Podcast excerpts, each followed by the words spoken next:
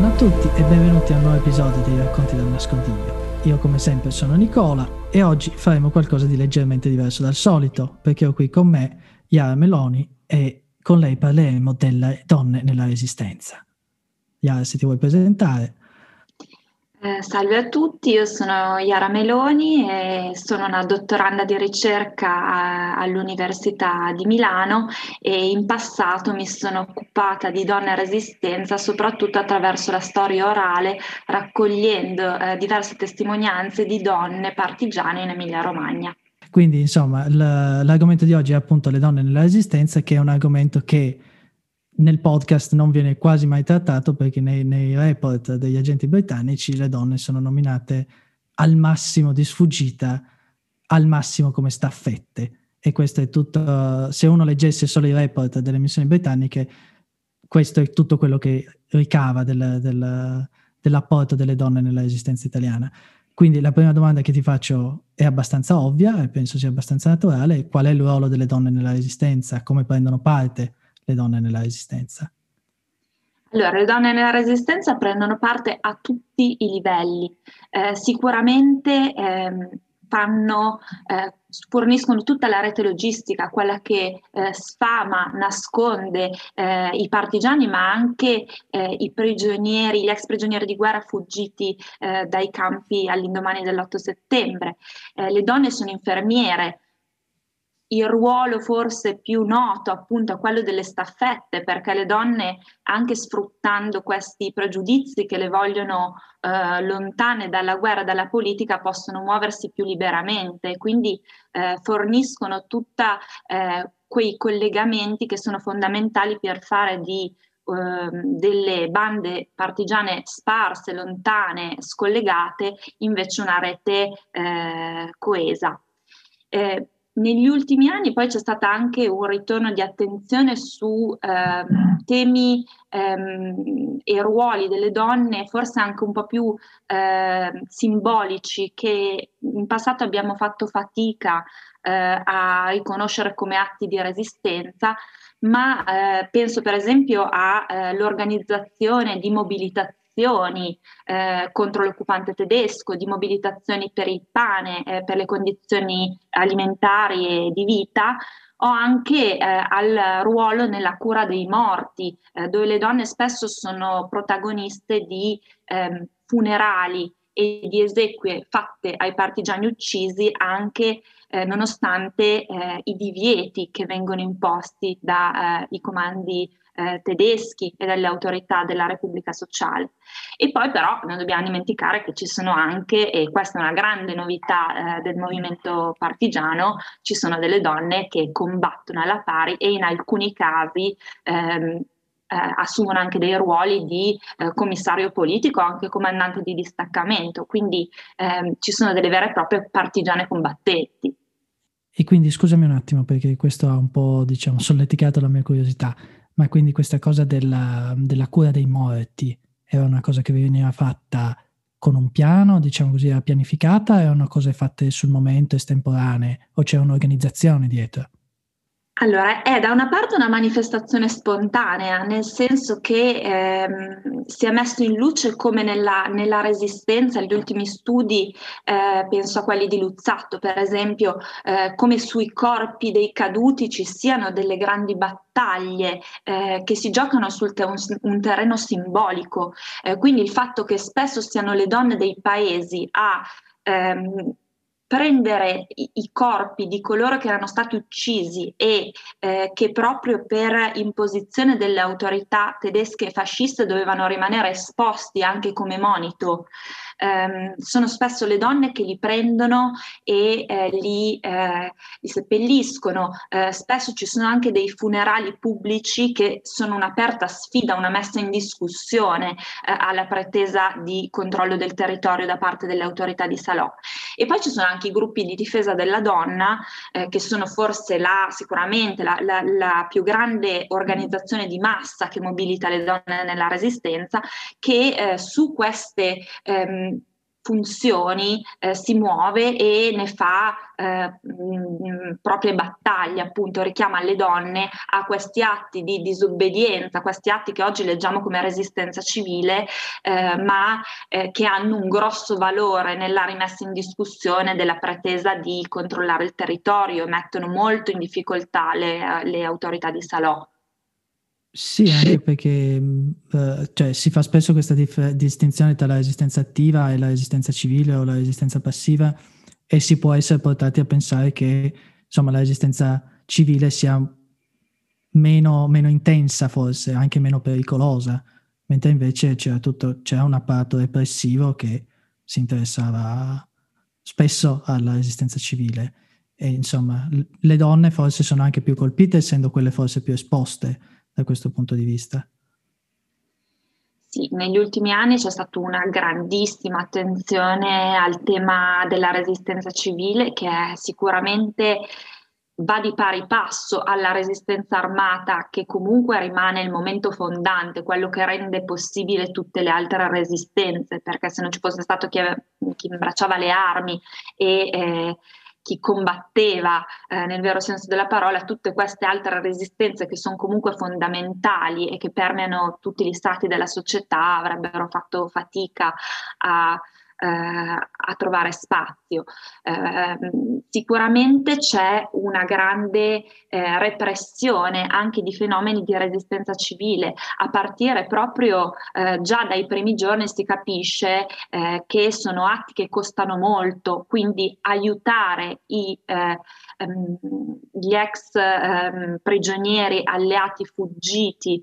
eh, ai campi di concentramento nelle diverse province eh, è un atto che costa molto, come poi costerà molto il nascondere i partigiani, eh, proprio perché c'è una forte, forte repressione, queste persone rischiano di avere p- perlomeno la casa bruciata se non di essere eh, condannate a morte, quindi anche questa resistenza civile ha dei costi umani e psicologici molto alti.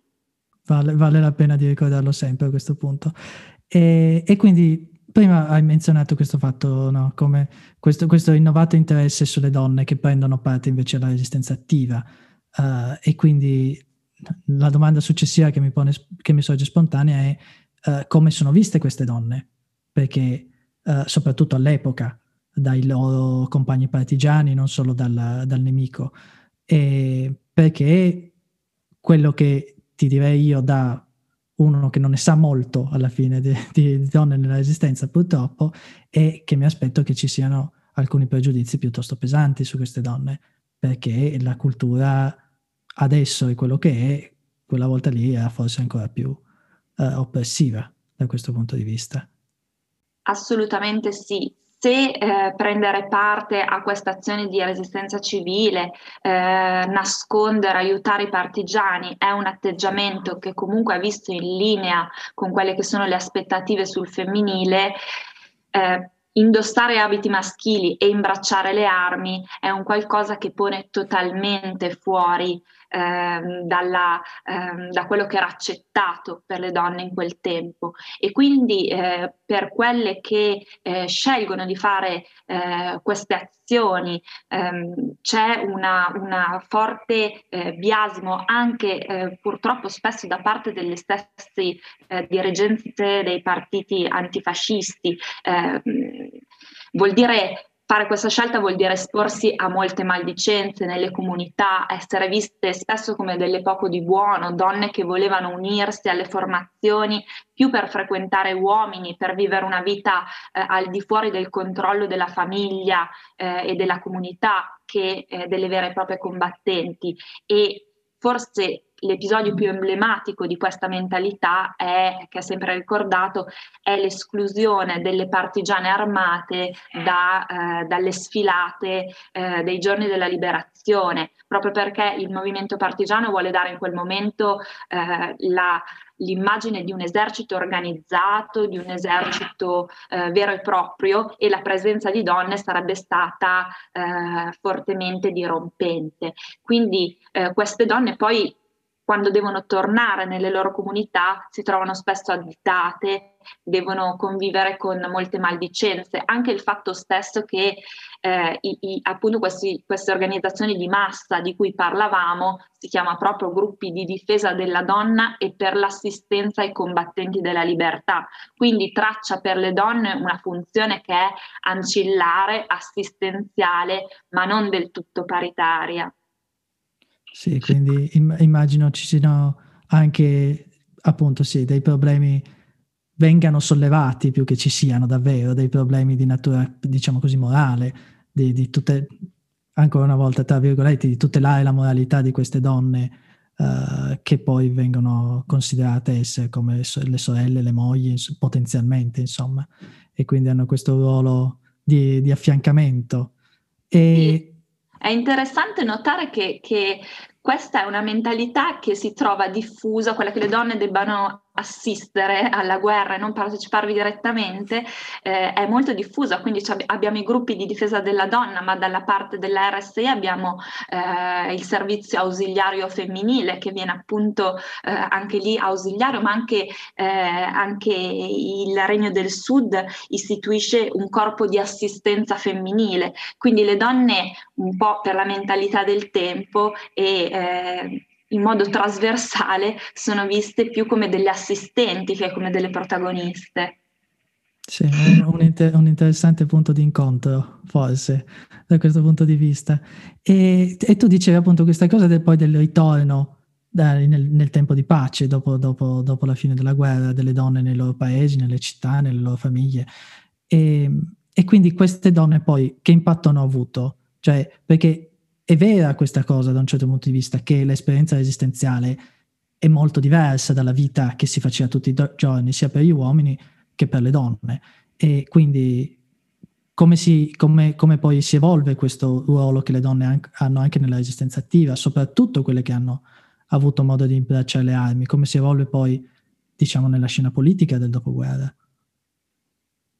Il dopoguerra è un periodo in cui per le donne ma anche per gli uomini, per gli uomini eh, convivono sia grandi aspettative di rinnovamento ma anche molte disillusioni perché i cambiamenti che si erano sognati eh, nei, nei, mesi della resistenza in cui tutto sembrava possibile spesso non si avverano. Per le donne che si erano unite ai eh, ai gruppi partigiani che avevano combattuto eh, armi in pugno, queste disillusioni sono ancora più dure perché si tratta di ritornare a una vita ehm, più sicura, a un, a un periodo di pace, eh, ma in cui eh, vengono a mancare tutta quella ansia di rinnovamento, tutte quelle novità che si erano vissute in montagna. Lo dice bene una partigiana che è Marisa Ombra quando dice da allora in poi le nostre vite non sarebbero più state eccezionali. Quindi c'è anche una difficoltà a, a, ritornare tra le mura domestiche in cui il proprio ruolo è, è, è un altro, insomma. E, e quindi eh, c'è questa difficoltà c'è questo ritorno nel, nel, in ruoli più tradizionali, però non, non possiamo dimenticare che ehm, allo stesso tempo, nel dopoguerra, le donne sono chiamate a nuovi importanti ruoli, entrano a pieno titolo nella cittadinanza, ehm, conquistano il diritto di voto, eh, possono essere elette, entrano nei consigli comunali, eh, militano nell'UDI, nel CIF, nel, nelle organizzazioni femminili. Quindi da una parte c'è un ritorno alla normalità, ma dall'altra, al contrario di quanto succede nella prima guerra mondiale, ehm, il secondo conflitto mondiale e la resistenza, segnano una eh, netta discontinuità e questo nuovo ruolo per le donne mh, si forma, eh, prende forma, viene, viene discusso e viene pensato, viene immaginato proprio all'interno delle diverse culture politiche della resistenza. Bene, quindi dicendo, diciamo brevemente, cioè all'interno della storia del femminismo in Italia, in senso lato, uh, come si colloca questo momento? Qual è il bilancio, potremmo dire, di questo momento? Io penso che eh, sarebbe impossibile dire che eh, cambi tutto eh, completamente. La mentalità è quella. Io adesso mi sto occupando anche dei processi del dopoguerra, eh, anche alle collaborazioniste e vediamo per esempio nelle aule di tribunale, ehm, ma come nei primi libri di memorialistica partigiana scritti proprio all'indomani del dopoguerra, una forte mentalità maschilista e una grande svalutazione del ruolo delle donne. Però quella che si apre dopo eh, la seconda guerra mondiale con la fine del conflitto è una nuova stagione. Eh, le donne conquistano dei diritti assolutamente inediti. Avremo le prime donne nei consigli comunali, avremo le prime donne alla Costituente. Eh, per la prima volta le donne eh, prendono la parola in prima persona e spesso vengono confinate ancora in ruoli femminili, gli viene spesso delegata l'assistenza post-bellica oppure le scuole perché vengono viste come un prolungamento del loro ruolo materno. Però eh, secondo me la resistenza mette anche eh, in, in, discussione alcuni aspetti che erano molto profondi, quindi non può essere, eh, essere letta solo come eh, una continuità, direi che più sulla scorta di Pavone eh, possiamo leggerla sempre come un momento in cui convivono delle continuità ma anche delle grandi discontinuità. Eh, grazie perché questa, questa, è una domanda che mi premeva. E, e adesso per, per, l'ultima parte diciamo, del, de, di questo episodio, uh, una domanda che forse interessa più a me come diciamo storico che non uh, a tutti quelli che ascoltano questo podcast, però io te la faccio comunque che è relativa al, a questo sviluppo dei gender studies e se e come si, possono, si può revisionare, diciamo così, la storia della resistenza alla luce di questi, sotto questa lente. Sì, io faccio una provocazione e ribalto la domanda. La prima cosa che, che mh, mm, mi viene in mente è anche riflettere su come la resistenza ha eh, influito sui gender studies, nel, nel, senso che in un paese come il nostro dove eh, prima di esserci una storia di genere vera e propria, quindi una storia dell'articola, della, de, dell'articolazione tra, eh, tra, i generi, delle costruzioni anche culturali del maschile e del femminile, c'è una storia delle donne che nasce negli anni 70, nasce sulla spinta del movimento femminista e nasce proprio anche con l'intento fortemente politico di recuperare eh, la storia di donne eh, che erano state a lungo escluse eh, dalla narrativa trionfale, militaristica della resistenza e eh, anche di risarcirle in qualche modo di questo lungo silenzio. In questa storia delle donne che poi si evolverà eh, in, in, storia di genere, eh, la resistenza ha un ruolo importante perché è proprio un grimaldello con cui, ehm, con cui la storia delle donne entra nel dibattito storiografico italiano. Eh, quindi eh, una delle prime palestre su cui una generazione di storiche, che è quella degli anni 70, si forma è proprio anche quella della resistenza, anche grazie al fatto di poter intervistare direttamente eh, le protagoniste di quella stagione che allora erano ancora ehm, vive, giovani, ehm, potevano parlare f- finalmente in prima persona dopo essere state a lungo messe da parte nel discorso pubblico. Eh, quindi eh, la resistenza ha avuto un ruolo fondamentale in questo rinnovamento, eh, un rinnovamento che poi oggi ci porta, eh, e forse è la, l'ascito, qui ti rispondo un po' meglio, mm, degli studi di genere sulla resistenza, a non vedere più una resistenza ma tante resistenze. Eh, quindi non si parla più solo e, e soltanto del movimento partigiano, del, del, del partigianato, ma si si parla di un movimento partigiano in cui ci sono la resistenza delle donne, la resistenza degli internati militari, eh, ma anche rispetto a quello di cui ti occupi tu, adesso c'è un grande interesse per eh, eh, la resistenza dei, eh, de, di coloro che erano, mh, facevano parte delle missioni alleate che vengono, eh, e che vengono paracadutati per eh, incendiare l'Europa e anche l'Italia, quindi una resistenza che ormai è esplosa in un prisma sistema di comportamenti, di ehm, soggetti, di pratiche che eh, senza l'attenzione che abbiamo avuto alla, alla, resistenza delle donne, alle loro soggettività, ai loro modi peculiari di partecipare a questo grande fenomeno che non è solo militare, eh, forse non l'avremmo avuto. Grazie mille. Una, una, vedi, sempre, fa sempre bene parlare di queste cose perché si impara sempre qualcosa ed è bello confrontarsi. Va bene, uh, credo che siamo arrivati alla fine perché io ho finito le mie domande, le mie curiosità e quindi se vuoi fare un saluto.